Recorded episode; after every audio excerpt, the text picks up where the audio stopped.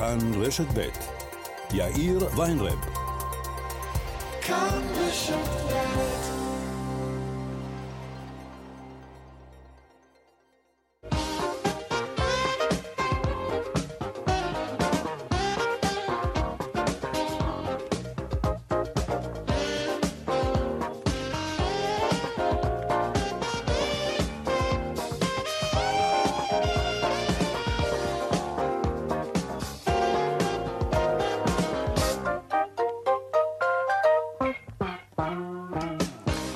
קצת אחרי ארבע ועוד חמש דקות כאן צבע הכסף ברשת ב' יום שני. שלום לכם, העורך גיא קוטב בהפקה אופל חייט ואורנה ברוכמן, טכנאי השידור שלנו היום הוא רוני נאור. הדועל שלנו, אתם יודעים, כסף, כרוכית כאן.org.il ובעקבות מיילים שהגיעו ממאזינים, אז נדגיש, כסף זה ב-K. אני יאיר ויינרב, מעכשיו עד חמש אנחנו מיד מתחילים.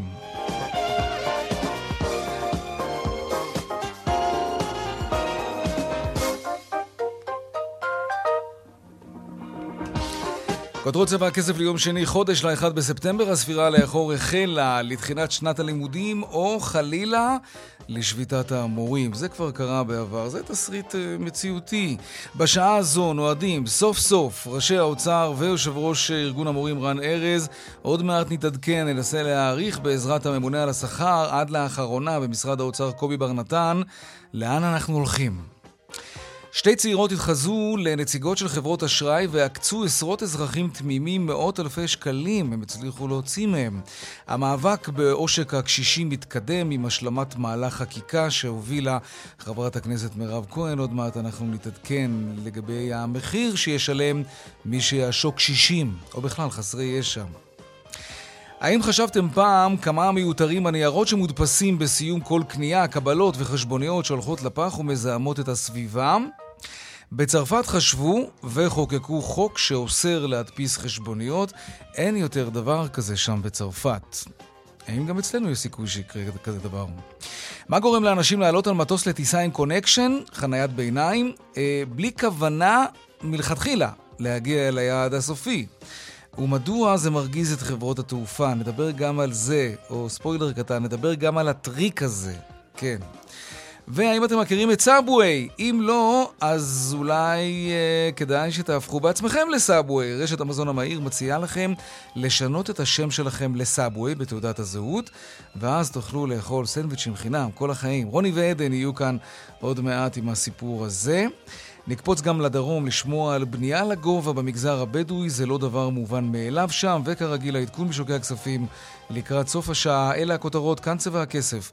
אנחנו מיד ממשיכים.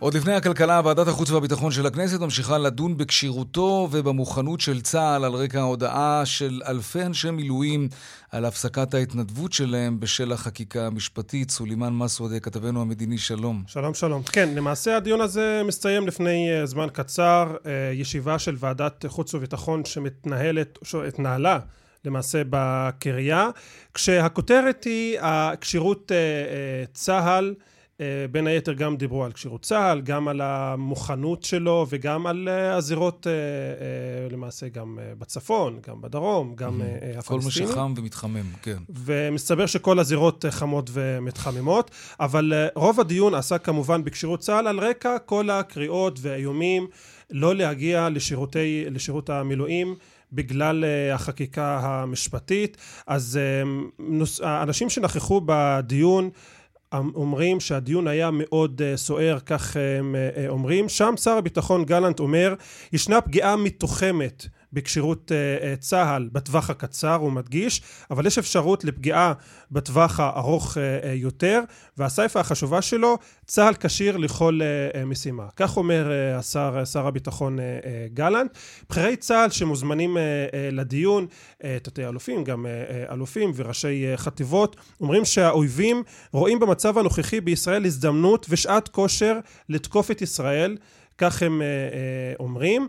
ומסתבר שהדיון הזה היה מאוד מאוד סוער, עד כדי כך יאיר, שאחד האנשים שנכחו בדיון אומר את הדברים המדהימים הבאים mm-hmm. על דיון בוועדת חוץ וביטחון, דיון חסוי. לא דיון uh, מצולם. הוא אומר, הדיון התנהל כמו גנון, oh. לא פחות uh, מכך. כל חבר כנסת חדש ונמרץ רצ... רצה להעיר ולהתקוטט. למה הכוונה כאן למעשה? הכוונה לכל השיח והסמנטיקה שהייתה סביב האם זו סרבנות, האם זה הפסקת התנדבות, מסתבר שכל חבר כנסת שם רצה לתת את, uh, את ההערה שלו, מה כן. הוא חושב, למשל שם נזרקו אמירות שמדובר בסרבנות לכל דבר ועניין, חבר הכנסת uh, מהמחנה הממלכתי גדי איזנקוט אומר זו לא סרבנות אלא uh, הפסקת התנדבות כל אחד אומר באמת uh, uh, רצה להגיד את uh, שלו ושם קוטע אותם למעשה יושב ראש הוועדה חבר הכנסת יולי אדלשטיין מהליכוד ואומר השיח חייב להשתנות צה"ל צריך להישאר מחוץ לפוליטיקה. אז אם תרצה אפשר לחלק את הדיון הזה ל... איך נקרא לזה? המהותי והלא מהותי. כן. בפן המהותי אנחנו שומעים אמירה חד משמעית משר הביטחון יואב גלנט שצה"ל כשיר לכל משימה שיש פגיעה אבל הפגיעה היא מתוחמת אבל היא יכולה להשתנות גם mm-hmm.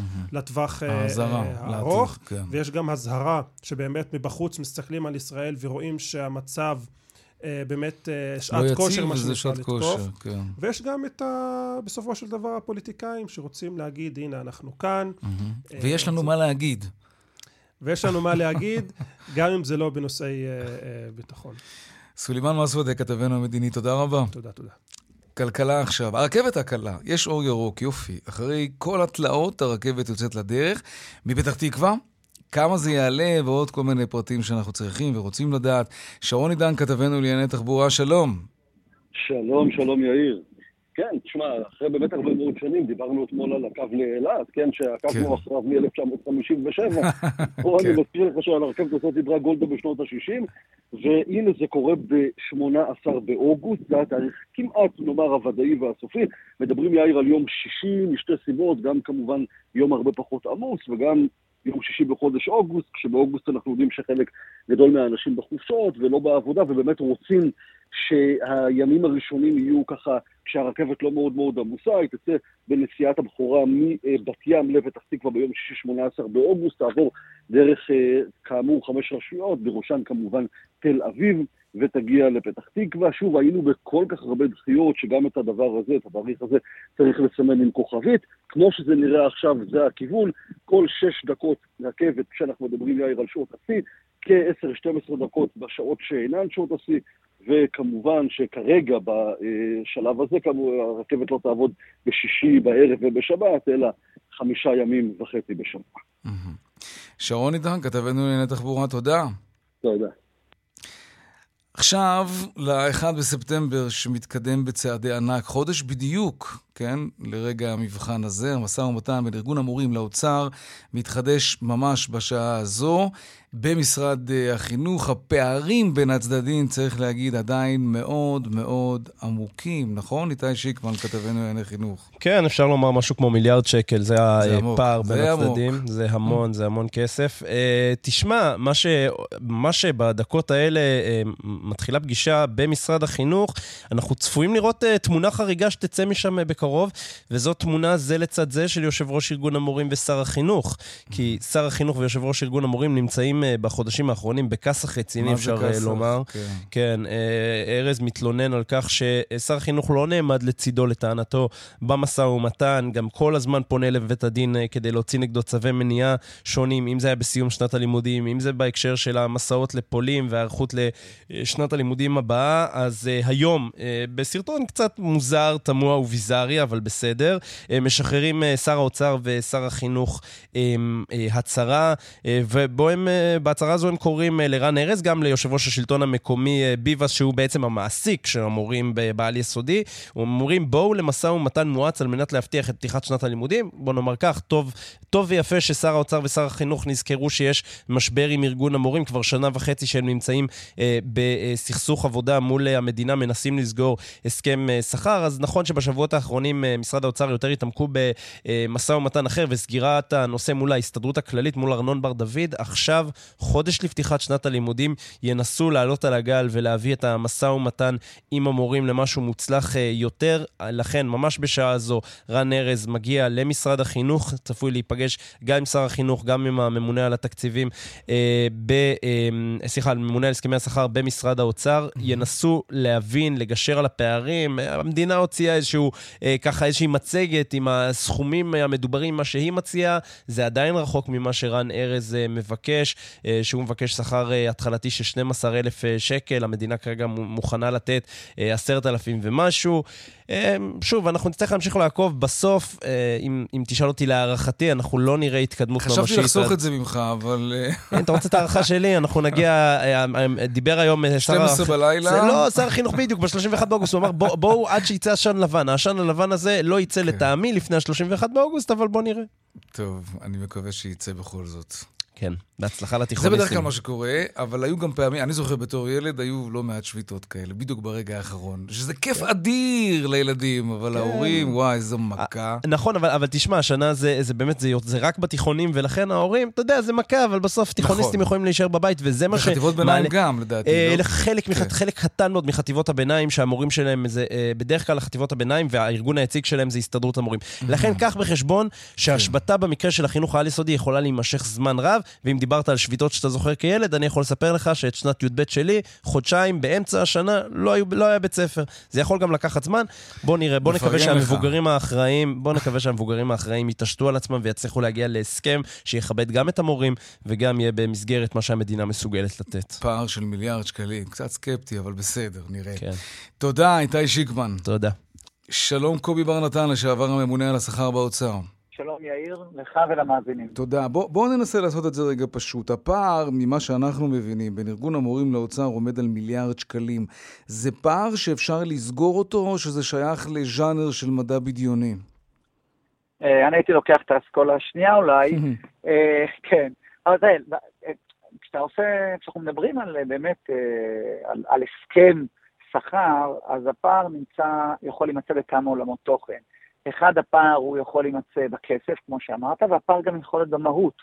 כלומר, לאיפה אנחנו שמים את הכסף. אז אם נתמקד שנייה באמת בחלק הראשון שדיברת, אז לפחות אה, מה שאנחנו מבינים, ועכשיו יש את החוזר המשא ומתן התחדש אחרי באמת אה, קיפאון ארוך מאוד, זה שהפער הוא מאוד משמעותי. עכשיו, הפער הזה הוא משמעותי כי מיליארד זה הרבה, ובעיקר כי לפחות בתפיסה אנחנו תמיד במשרד אוצר, מה שהם עושים, מסתכלים ימינה ושמאלה. תזכור את הסביבה שאנחנו נמצאים. רק לפני שבועיים חתמו הסכם מאוד מאוד גדול עם ההסתדרות הכללית, עם ארנון בר דוד. לפני שנה חתמו עם הסתדרות המורים, עם יפה בן דוד. אה, לפני כמה חודשים סגרו עם הסכם עם הסגל האקדמי באוניברסיטאות, ולכן המסגרת היא די ברורה. ושם צריך לשחק. וברגע שבא מישהו אומר, אני רוצה לפרוץ אותה, mm-hmm. אז, אז פה באמת יש בעיה שלגשר על זה מאוד קשה. אבל מצד שני, אתה יודע, אני מסתכל על ההצעה של האוצר, ממה שהם מציעים, סתם דוגמה פשוטה כדי שכולנו נבין, אה, כולל המאזינים כמובן. אה, עשרת אלפים שקלים בחודש למורה מתחיל עם תואר ראשון. באים המורים ואומרים, שמע, השכר הממוצע במשק גבוה כמעט ב-3,000 שקל ממה שאתם מציעים. אנחנו מורים, אנחנו אחראים על העתיד של הילדים שלכם, אתם מפקידים בידינו את הדבר הכי יקר לכם בעולם. למה שנרוויח מתחת לממוצע? ואני אגיד לך משהו, סמנטית, יש, מש, יש היגיון במה שהם אומרים, זה שכר נמוך. אה, אז קודם כל צריך להגיד שאנחנו כולנו רוצים שמורים ירוויחו שכר ראוי ומכבד, ובעיקר אטרקטיבי, כי אנחנו כן, רוצים כן, נכון, שמערכת החינוך תהיה הכי טובה, כי זה בסוף, ה... בלי זה מה, מה נשאר לנו. אבל כן צריך להגיד כמה דברים, וכשאנחנו מדברים, דיברת על שוק עבודה, אז בואו נעלה שנייה למעלה ונדבר על שוק עבודה. כשמדברים על שכר הממוצע, אז אתה לוקח גם עובד עם ותק 20 שנים, וגם עובד בוותק 0, וזה הממוצע של ה-13. אז כלומר, אני אומר לך, אין הרבה סקטורים. אני שם בצד שנייה את הסקטור שבאמת אה, של ההייטק או מדעים מדויקים שהוא קצת חריג לשוק העבודה, כן? כן. אבל ברוב ה, המקומות אין הרבה תפקידים שאתה נכנס וכבר בלי ותק, בלי ניסיון, רק יצאת מאוניברסיטה או מכלל הכשרת עובדי הוראה, וישר קיבלת כן. שכר של עשרת אלפים שקלים. זה, זה ההתחלה. אם נסתכל על השכר החציוני, אני אומר לך, הוא הרבה הרבה הרבה יותר נמוך. חציוני כן. הוא ברמת ה-6,000 או משהו כזה. עכשיו, ברור שאומרים, זה לא מספיק. אגב, זה אף פעם לא מספיק, אבל בסוף צריך להחליט במגבלות, כמו שאמרתי קודם, מה יעשה את השינוי. גם צריך להגיד שעשרת אלפים זה עלייה מאוד מאוד מכובדת. זה לא עלייה של 2-3 אחוז, זה עלייה גדולה לעומת מה שיש עכשיו, ומסתכלים כאן גם על פוטנציאל הקידום, שגם עליו צריך להסתכל, כי גם זה מה ש... ש... שמורה okay. אוקיי. או עובד שהוא רוצה לבחור מקצוע רע, צריך לבחור את זה. אבל יש פה עוד נקודה, אה, וזה אה, נקודה ששמתי לב אליה בעקבות שיחה עם לא מעט מורים. שמספרים לי על מורים שעשו הסבה מההייטק. נדמה לי שיש עכשיו גם פרסומות שמעודדות אה, אנשים מענף ההייטק לעבור למערכת החינוך, וזה דבר נורא יפה וזה דבר נורא ערכי, ואנשים שבאמת מוותרים על משכורות גדולות יותר בשביל משכורות של מערכת החינוך. ועדיין, אותם מורים שבמסגרת איזושהי תוכנית מיוחדת, לא זוכר איך קוראים לה, שעברו למערכת החינוך, מרוויחים משכורות של 22, 23, 24 אלף שקלים בחודש. אני הופתעתי לגלות שיש שכר כזה במערכת החינוך. אבל אז באים המורים של ה-20-30 שנה ומסתכלים על החבר'ה הצעירים האלה שבאים מההייטק ומרוויחים כפול מהם, בא להם למות. אז יכול להיות שיש פה גם פערי שכר לא בריאים בתוך המערכת. אה, את, את התופעה שאתה אומר, אני קודם כל מכיר את ה...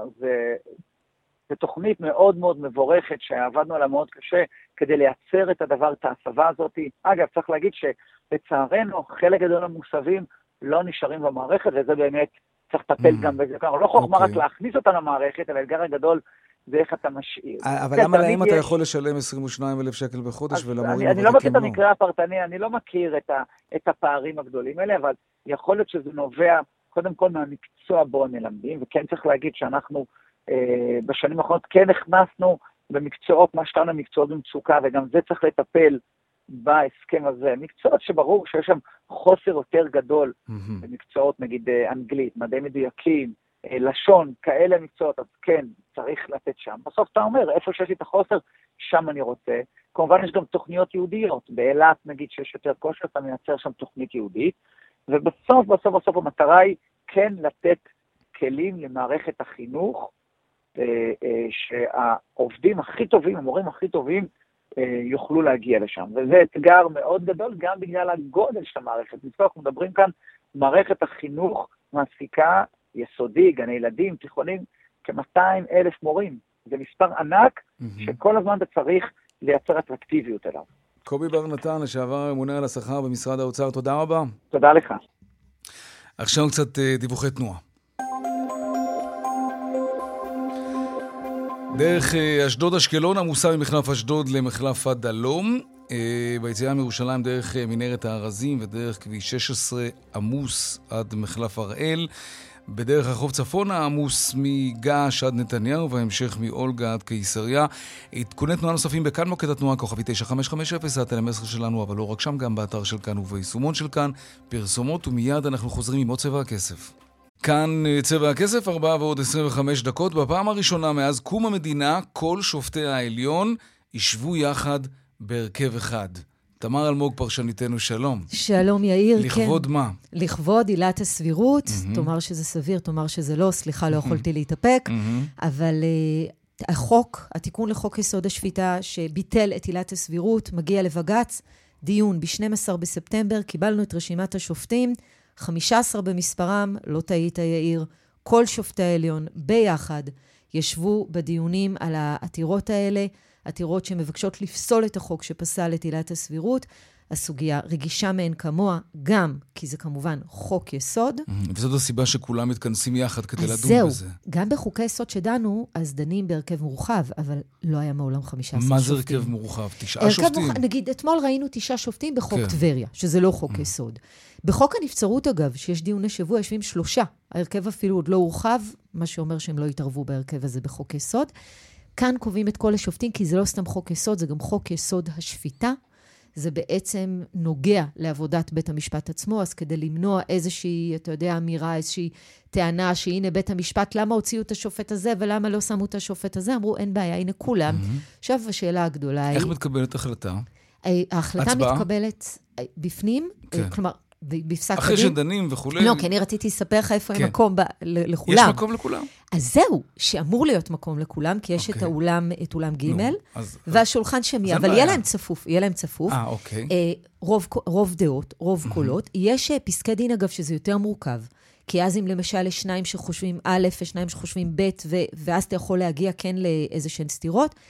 כאן, כשזה עתירות אם לקבל או לא לקבל, לפסול או לפסול, בדרך כלל זה רוב ומיעוט וזהו. וכל שופט זה כל אחד. כל שופט זה כל אחד, אין עדיפות לאף אחד, גם לא לנשיאה. תמר אלמוג, יהיה פרשניתנו. מעניין, 12 בספטמבר, תרשום, רשמתי, יאיר. כבר רשום. רשום כבר. תודה. תודה, יאיר. טוב, אה, עכשיו אה, לסיפור הזה. סיפור על מישהו שעקץ את רשות המיסים, את מס הכנסה. לכאורה, זה עשוי להעלות איזה חיוך, תדעו. אבל תכל'ס זה הכסף של כולנו, כן? וגם השיטה שבה אה, הוא עקץ את מס הכנסה לא מלבבת במיוחד, נכון? ורד פלמן, כתבתנו, שלום. כן, שלום יאיר, אנחנו מדברים על עובד רשות המיסים, מחלקת אה, מיסוי מקרקעין, תושב ירושלים בשנות ה-30 לחייו, שבעצם חשוד שסייע למקורביו לקבל במרמה מאות אלפי שקלים בגין פיצוי על פעולות, על פגיעה בפעולות איבה לכאורה. ומהחקירה ביחידת ההונאה של משטרת מחוז ירושלים, שהתקבלה בעצם בעקבות דיווח של ביקורת הפנים של רשות המיסים, כן. עלה כי העובד הכין עבור מקורביו תביעות מזויפות בגין נזק, כאמור, מפעולות איבה, פיגועים כלומר, הם וכדומה. התחזו לאנשים שנפגעו בפיגועים. בדיוק, Mhm. בדיוק. הוא עזר להם הוא להתחזות. כן. נכון, הוא זייף אה, בשבילם את אותם אה, אה, מסמכים של תביעות הפיצוי, ובעצם המסמכים הללו, המזויפים, הובילו לתשלום של מאות אלפי שקלים מקופת המדינה במרמה. עכשיו, הגבר הזה נעצר הבוקר, ומחר המשטרה תבקש להאריך את מעצרו, כאמור, עובד רשות המיסים, שזייף, שקיבל במרמה, הוא ומקורביו, מאות אלפי שקלים מקופת המדינה, יאיר. ורד פלמן, כתבתנו, תודה רבה. תודה. עכשיו אנחנו נדבר על uh, קבלות מנייר. ממחר בצרפת אין יותר דבר כזה קבלות מנייר, לא חשבוניות, לא קבלות, רק ב-SMS או במייל. זה, זה כדי לשמור על, על כדור הארץ שלנו כמובן. גיא קוטב, שלום. אהלן, יאיר. הלוואי אצלנו או שזה לא כזה דרמטי? מה אתה אומר? אה, אנחנו רחוקים, אנחנו רחוקים, למרות שזה לא באמת דרמטי, אבל עדיין. יפה, אוללה בלי קבלה. הוא יסמא בונז'ו. אחרי לא מעט עיכובים, זה קורה מחר, זה נכנס לתוקף באמת חוק הקבלות, החשבוניות, והוא אומר בפשטות, אסור יותר להדפיס קבלות, אסור יותר להוציא אה, אה, חשבוניות אה, מודפסות, והכל עובר ל-SMS. אז תחשוב, בוא נחשוב כולנו רגע, כמה קבלות כאלה מתגלגלות אצלנו. הכיסים שלי מלאים תמיד, והתיקי בד, ובאוטו, ובכל מקום, את רובן ככולן לא קראנו בכלל, אוקיי? Mm-hmm. וזה מצטבר בסוף, אם אתה חושב לאורך הזמן, להר של נייר, גורם נזק מיותר בעולם, שמתמלא זבל תוצרת האדם. יש לנו בארץ, אתה יודע, סידור חלקי כזה, שאינו מעוגן עדיין בשום חוק, שמאפשר בחלק, עדיין רק חלק מבתי העסק להעדיף חשבוניות ב-SMS. אתה אומר, אני לא מעוניין, אל תדפיסו, אני בסדר, תשלחו לי מייל או זה. לפעמים, אבל כן. מה הבעיה? מה הבעיה? אני לא רואה בעיה, להפך, ככה אתה לא מאבד את זה גם, אתה רוצה להחליף אחר כך. אבל לכאורה הבעיה עם סידור כזה, שאתה נאלץ למסור בכל מקום את מספר הטלפון שלך. אה. אוקיי. אבל בוא נגיד את האמת, יאיר, במילא הם יודעים את המספר הטלפון שלך, נכון. ואתה הרי במילא לא קורא אס.אם.אסים. אז זה לא כזה קריטי, אבל לא זאת הנקודת חולשה לכאורה של העסק הזה. החוק בצרפת ייכנס כאמור מחר לתוקפו, לא ברור כמה אכיפה תהיה לו שם. אגב, החוק עצמו דווקא מודפס ובכמה עותקים. זה צעד קטן, אבל uh, יש בו חשיבות. אם אתה נמנע ממשהו, כדרך חינוך אפילו, כמו כן. החשבונית המיותרת הזאת, כמו קשיות הפלסטיק, אם אתה זוכר, שניסו לשכנע אותנו uh, לא לשתות איתם את הלימונדה או הקפה הקר או הקולה, ואז מתחילים בעצם לחשוב, רגע, זה מיותר. אולי יש עוד דברים מיותרים.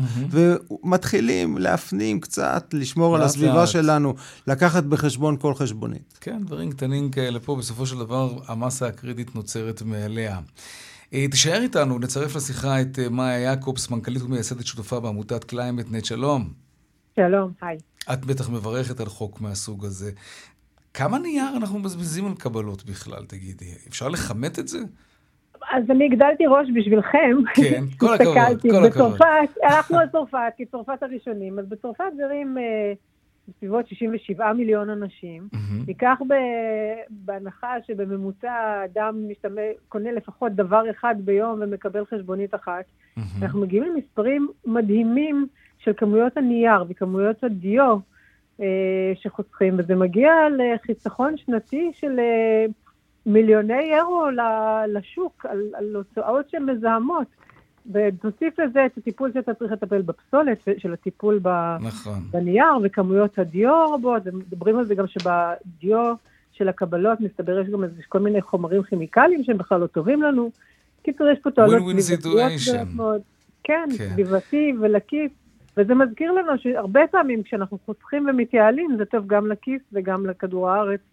וזה הכי חשוב. נכון.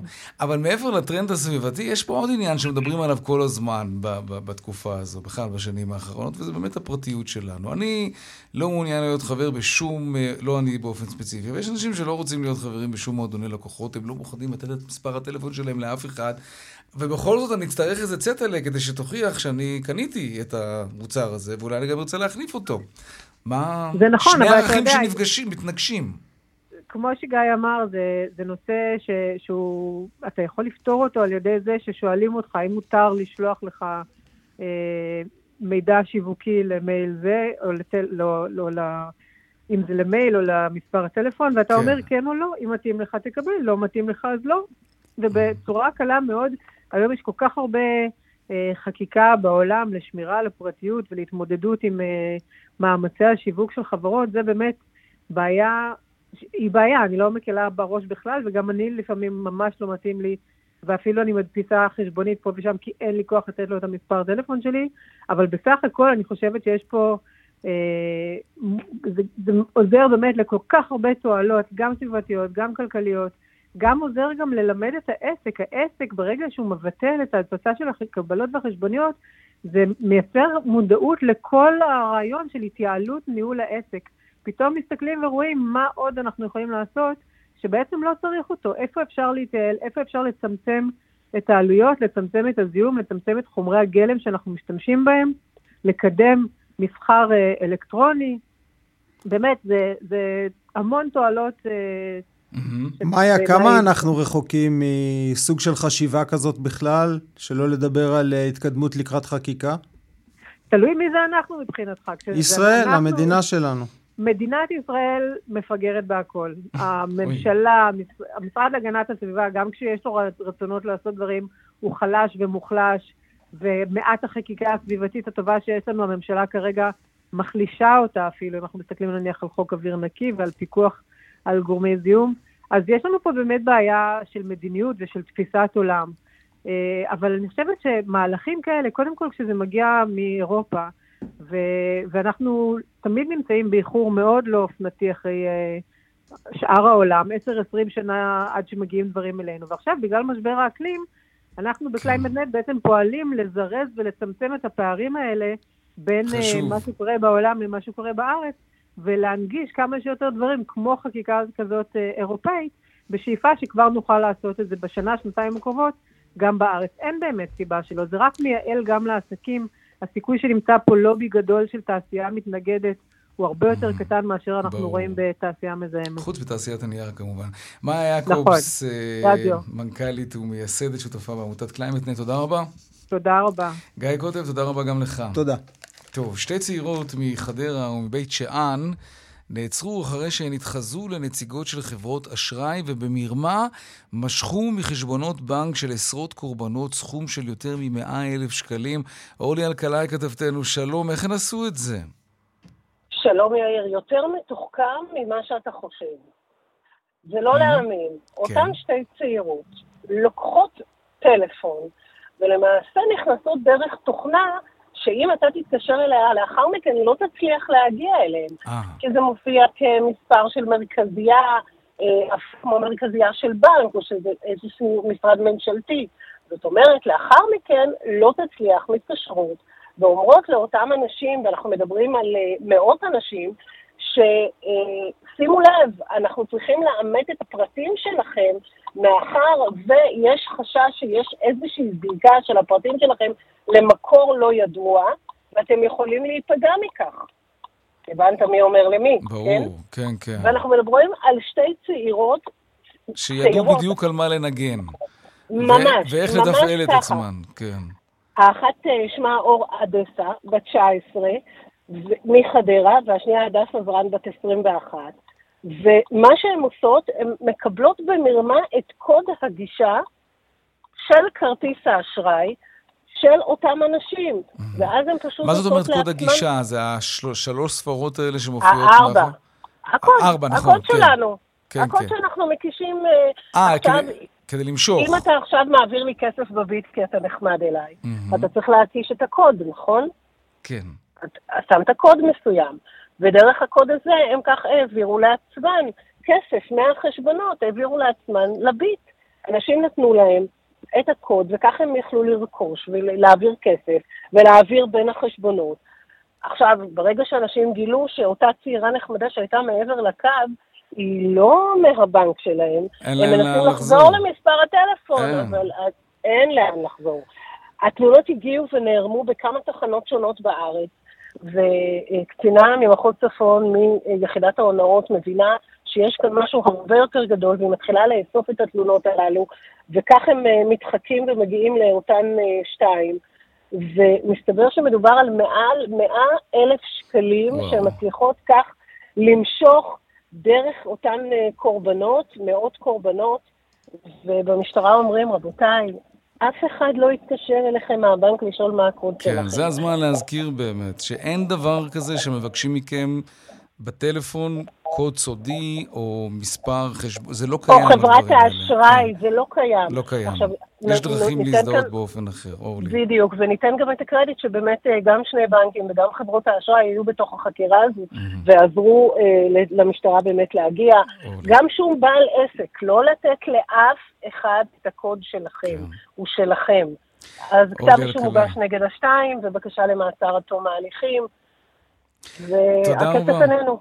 תודה רבה, אורלי אלקלעי. תודה. הסיפור הזה. טוב, אנחנו ממשיכים פחות או יותר באותו ז'אנר. הכנסת, רגע לפני שהיא יוצאת לפגרת הקיץ, מאשרת סופית בקריאה שנייה או שלישית חוק שמחמיר את הענישה על מי שמוציאים כסף במרמה מקשישים ומקבוצות פגיעות אחרות. נופר משה פרדו, כתבתנו שלום. שלום, שלום. כן, כל עושק או מרמה מכל סוג שהוא זה דבר נורא כמובן, אבל כשזה מופנה לקבוצות חלשות זה מרתיח שבעתיים. נכון, אז אה, למעשה מדובר בתיקון חקיקה חשוב מאוד אה, בחוק אה, להגנת הצרכן, שמרחיב את היכולת לאכוף עסקאות עושק שכאלה בכפייה כלפי אוכלוסיות מוחלשות. ולמעשה החוק הנוכחי מדבר על כך שניתן לראות בעסקה כזאת כהפרה מחמירה רק כאשר מדובר במספר רב של צרכנים, אבל עכשיו עם החקיקה החדשה, גם כאשר יעשו עסקאות כאלה עם חסרי ישע, עם קשישים, גם אז אה, ניתן אה, יהיה אה, לראות אה, בכך אה, הפרה של העסקה, אה, ונגיד שבמסגרת החוק הזה גם מדובר על הטלה של קנסות כבדים אה, מאוד, שיעמדו על 69,000 שקלים לתאגיד, 38,000 שקלים לאדם יחיד, והחוק הזה באמת אה, מצטרף, אה, אם אתה זוכר, לחוק הטלמרקטינג, שנכנס לתוקף אה, בתחילת אה, השנה הזאת ועבר כבר בשנת 2020, כן. אה, שבעצם אוסר אה, על אה, מאגר, טל- מאגר שאליו אה, ניתן להיכנס, אה, להירשם אליו, אה, וכך לא לקבל את אותן שיחות מטרידות, וכל הדבר הזה למעשה נולד כדי אה, אה, להגן על אוכלוסיות מוחלשות. אנחנו זוכרים, אני בטוחה שאתה זוכר, את, ה, את אותן תמונות של קשישים שהחזיקו מחסנים אה, עמוסים במוצרים שהם לא ביקשו להזמין. מטופשות, כן, ושילמו על זה הרבה מאוד כסף. נכון, ושמענו לא מעט עדויות של עובדים שעבדו באותן חברות שניסו, uh, ששיווקו uh, לאותם uh, uh, קשישים ולמעשה ממש ביצעו הונאה לכשעצמה, היו גם כמה כתבי אישום, והיום אנחנו רואים באמת תיקון חקיקה מאוד חשוב שיעזור למדינה להגן על. אותם אנשים. כן. נופר משה פרדו, כתבתנו תודה. תודה. שלום עורכת הדין דוקטור אורית המרמן גולן, מנהלת פרויקט בינה צרכנית אה, לגיל השלישי, אמון הציבור, שלום. שלום וברכה. אתם בטח מרוצים מהחמרת הענישה, אבל, אבל זה, יעשה את העבודה? אז אנחנו מאוד מרוצים מהחמרת הענישה, אנחנו חושבים שהחוק הזה הוא, מדובר בתיקון שהוא מאוד מאוד חשוב, שבעצם בא להתמודד עם תופעה מאוד מאוד מדאיגה של אה, עושק קשישים. גם אצלנו באמון הציבור אנחנו מקבלים תלונות אה, מקשישים ומאזרחים אה, ותיקים, אה, גם לא קשישים, לגבי הנושא הזה של עושק. וחשוב לי להגיד שלפעמים זה לא עושקים מאוד מאוד חמורים כמו גניבה של כספים או דברים מהסוג הזה, לפעמים זה אפילו איזושהי עסקה שמתחילה כעסקה מסוג מסוים, ופתאום הצרכן מגלה שמדובר בעסקה אחרת. מהניסיון שלנו אנחנו יודעים שאזרחים ואזרחיות ותיקים הרבה יותר חשופים ופגיעים אה, כשמדובר בעוולות צרכניות. אה, באמת אה, הם יותר, יש להם את העניין הזה שלא נעים, לא נעים להם הרבה פעמים לסגור את הטלפון, לא נעים להגיד להם להגיד שהם לא רוצים את העסקה, לא נעים לי לשאול עד הסוף אם הם לא מבינים לחלוטין את פרטי העסקה, ולכן הרבה פעמים הם מסכימים לכל מיני uh, עסקאות מפוקפקות יותר או מפוקפקות פחות, mm-hmm. ואנחנו גם רואים שהם פחות מתלוננים, זאת אומרת, הרבה פעמים אחרי מעשה הם מתביישים, הם מתביישים במה שהם עשו, הם מתביישים לפנות למשפחה, הם מפחדים מהעסק לפנות ולהתלונן, uh, שזו בעיה נוספת. ולכן אצלנו באמת בהרצאות של אמון הציבור במסגרת פרויקט בינה צרכנית, אנחנו באמת מעודדים צרכנים גם להתלונן וגם להבין שזה אה, לא בושה, זאת אומרת גם אנשים צעירים נופלים בפח בדבר הזה, אה, וגם אנחנו נותנים טיפים איך להתגונן ולא להגיע למצבים האלה של עושק, שזאת אה, שדיברה הדוברת לפניי, הזכירה את מאגר אל תתקשר אליי למשל, של הרשות להגנת הצרכן, שאנחנו ממליצים כמובן להירשם בו. מי שנרשם בו, עסקים אה, אה, בעצם לא יכולים לפי חוק לפנות mm-hmm. אל מי שרשום בו בהצעה אה, אה, שיווקית. אבל מעבר לזה, ההצעה הראשונה שאני נותנת בכל הרצאה שאני נמצאת בה, כן. זה לא לעשות עסקים בכלל עם מי שמתקשר ומציע הצעות בלי שפניתם אליו. Mm-hmm. להגיד תודה בנימוס, ואפילו לסגור את הטלפון, זה לא בושה. אם זה מישהו שלא ציפיתם לשיחה ממנו... אין לו נעים בדבר הזה. אין לו נעים, עדיף לסגור מאשר אה, להתפתות. לעלות אלפי שקלים, אם לא יותר מזה. בדיוק, ובוודאי בוודאי שלא למסור פרטי כרטיס כן. אשראי, חשבון בנק, אה, דברים מהסוג הזה.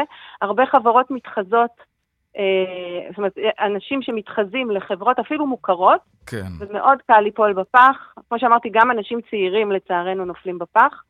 אמ, אז באמת, להיות מאוד כן. מאוד זהירים עם הפרטים שמוסרים. תודה רבה על כללי הברזל האלה. אנחנו כל הזמן חוזרים על זה, אבל תמיד, תמיד, תמיד, מי שממש מחפש, ימצא את הטרף הקל שלו, וזה חבל, אבל אנחנו, אנחנו כאן כדי להעלות את זה לסדר היום מדי פעם. תודה רבה, עורכת הדין דוקטור אורית המרמן גולן, מנהלת פרויקט בינה צרכנית, אמון הציבור. תודה. תודה רבה.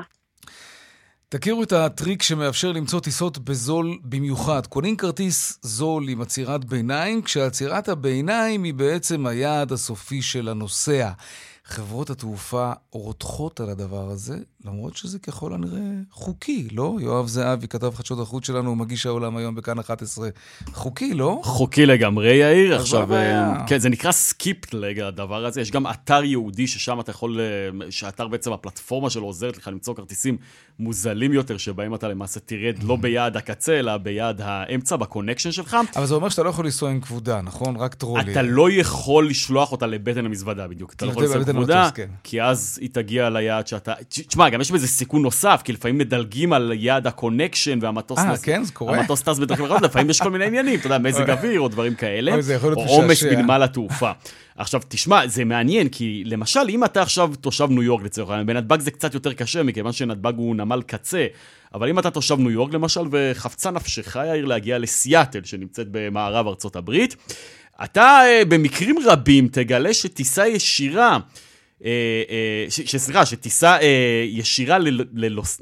סליחה, אני... היא יקרה יותר, כן. חפצה לך להגיע ללוס אנג'לס, או כן. אתה תגלה שטיסה ישירה ללוס אנג'לס, תעלה לך יותר מאשר טיסה לסיאטל שיש בה connection ללוס אנג'לס. אז הרבה אנשים פשוט קונים את הכרטיס הזה, יורדים באמצע בלוס אנג'לס ומגיעים ליעד אשר אה, הם. וחסכו, זה כמה עשרות דולרים, מה רע? לפעמים זה גם יותר מ-100 דולר. עכשיו, חברות התעופה באמת זוהמות על זה, אבל זה חוקי בינתיים בתביעות אה, רבות שהוגשו נגד לקוחות כאלה בכל מיני מדינות. אה, הם ממש לקחו לבתי כן. משפט? גם בגרמניה, גם בארצות חטפתי פחד גבהים פתאום, מה אני אעשה? בא בית המשפט, אמר הנוסע, לא עשה כאן שום דבר שאסור לו, הרי אתם קיבלתם את הכסף המלא שדרשתם כן. עבור הנסיעה הזאת, נכון. הוא ירד זכותו לרדת באמצע. אז מה אכפת להם בעצם לחברות התעופה? הן טוענות שהן בעצם מפסידות אה, אה, מושב בטיסה, הרי בחלק מהטיסה המושב שלך נשאר פנוי, הם היו יכולים לשכן שם נוסע אחר במקומך, ולכן הן מפסידות כסף בגלל הסיפור הזה. זה לא ממש מדויק, כי מה זה משנה? אני החלטתי לוותר עליו. נכון, מה... אבל אז נשאר, אבל המושב הריק הזה, מישהו אז... אחר היה יכול לקחת אותו אם אתה לא היית לוקח אותו בטיסה הכפולה הזאת, אתה מבין? הם עדיין היו יכולות להרוויח על זה כסף. תאורטית. תאורטית, נכון, כן. הם לא הרוויחו. אה, לכן הם גם טובות חלק מהנושאים, אבל ברוב המקרים בתי המשפט פוס, פוסקים לטובת הנושאים. נגיד בקצרה, שחברות התעופה חלקן יכולות להטיל עליך סנקציות כאלה ואחרות בתוך החברה עצמה, למשל אם אתה חבר בנושא המתמיד או משהו כזה, יכול לבטל לך את זה. כן. כן, יש כל מיני דרכים, בינתיים אין ממש דרך להילחם בזה, אתה יכול כן להפסיד, זה לא כל כך פשוט, יש דברים שניתן להפסיד מזה. אבל אם אתם באמת רוצים לקבל כמה עשרות דולרים, או לפעמים גם יותר מ-100 דולר הנחה, זו שיטה אה, מסוימת שאפשר ללכת עליה וחוקית לחלוטין. ואפילו חוקי. יואב כן. זהבי, כתב חדשות החוץ ומגיש העולם היום בכאן 11, תודה. תודה רבה. דיווחי תנועה. דרך תל אביב ירושלים עמוסה מקיבוץ גלויות עד מחלף שפירים ובהמשך משער הגיא עד שורש, דרך שש צפונה עמוסה מנשרים עד בן שמן ובהמשך מקסם ועד אייל. דרומה יש עומס מנחשונים עד בן שמן, דרך 70 צפונה עמוסה ממחלף גבעות אלונים עד צומת אחיהוד. עדכוני תנועה נוספים בכאן מוקד התנועה, כוכבי 9550, זה הטלמסר שלנו, אבל גם באתר של כאן וביישומון של כאן פרסומות ומיד עוד צבע הכסף. כאן צבע הכסף, תשע דקות לפני השעה חמש, יוצרת תוכן חדשה הכובשת את הרשת, אבל היא לא בדיוק משפיענית רשת רגילה. רוני קולמן ועדן בן שלוש, כאן חדשות, שלום, מה העניינים? רגע, אני מאוד מתרגשת מהאייטם הזה. רוני מדברת כן. לעצמה. בסדר, זה קורה כל לא, הזמן לא, לא. בראש של רוני. טוב, אני אתחיל. אז היום נדבר על אה, מילה סופיה, שהיא לכאורה, רוני, כן. באמת. סליחה. קצת רצינות. השתיקו אותי. את ברדיו. אז לכאורה מדובר בדוגמנית פינית בת 24, בעלת uh, חשבון אינסטגרם, מעלת תמונות בביקיני, מעלת תמונות מכל העולם, מנופים יפים, ואז כשאתה מסתכל בביו, אתה רואה דבר, אתה נפעם, אתה מגלה שהיא בעצם המצאה של AI. אה, אה, בגלל זה אמרת לכאורה. לכאורה. לכאורה, לכאורה. יש לציין שהיא גם לא כל כך נראית אמיתית. היא בוט. היא נראית, היא גם נראית, טוב מדי. היא נראית טוב מדי. היא בת בוט. היא בת בוט. יש בה משהו קצת שמאפיין את כל האנשים שמיוצרים על ידי AI, שהם קצת נראים מצוירים, וכאילו אה. לא אמיתיים. אוקיי, טוב, זה רק תחילת הדרך. עכשיו אני אגיד לך, יש לה 50 אלף עוקבים. באינסטגרם. בטיקטוק 100 אלף עוקבים. עכשיו, אני אמיתית. על מה היא מדברת? ויש לי 700 עוקבים. אה? אה? על מה היא מדברת שם? משיטות קל באינסטגרם כן. שלה, זה לא דברים יותר מדי עמוקים, כן? זה כזה... אה, איזה שמלה אתם יותר מעדיפים עליי, ורוד או כחול, כזה. אה, אוקיי, רגע, לא היא מקדמת מכירות של חברות וכאלה? כרגע עדיין לא ראיתי קמפיינים שלה. אז למה עוקבים אחריה כל כך הרבה? וואו, זאת שאלה ממש טובה, ואפילו התגובות של האנשים עדיין כן. מנסות להבין נכון. למה הם עוקבים אחריה. למה היא נוצרה בכלל? למה היא קיימת? יואו, יש ציטוטים קוראים מצחוק. איך קוראים לה? באתר שלה. מילה סופיה. מילה סופיה, אוקיי. היא אומרת באתר את המשפט האלמותי. שהוא? למדתי באוניברסיטה של החיים. אוקיי, זה עובד לא רע כנראה. היא מסבירה, אני לומד, לומדת ומתפתחת באמצעות אלגוריתם יוקרתי וניתוח מידע. יש לי ידע עצום. Uh, היא, היא לדעתי, פשוט מה שהיא עושה, קודם כל זה ניסוי, והיא גם אוספת מידע על כל מיני טרנדים, על דברים מהסוג הזה.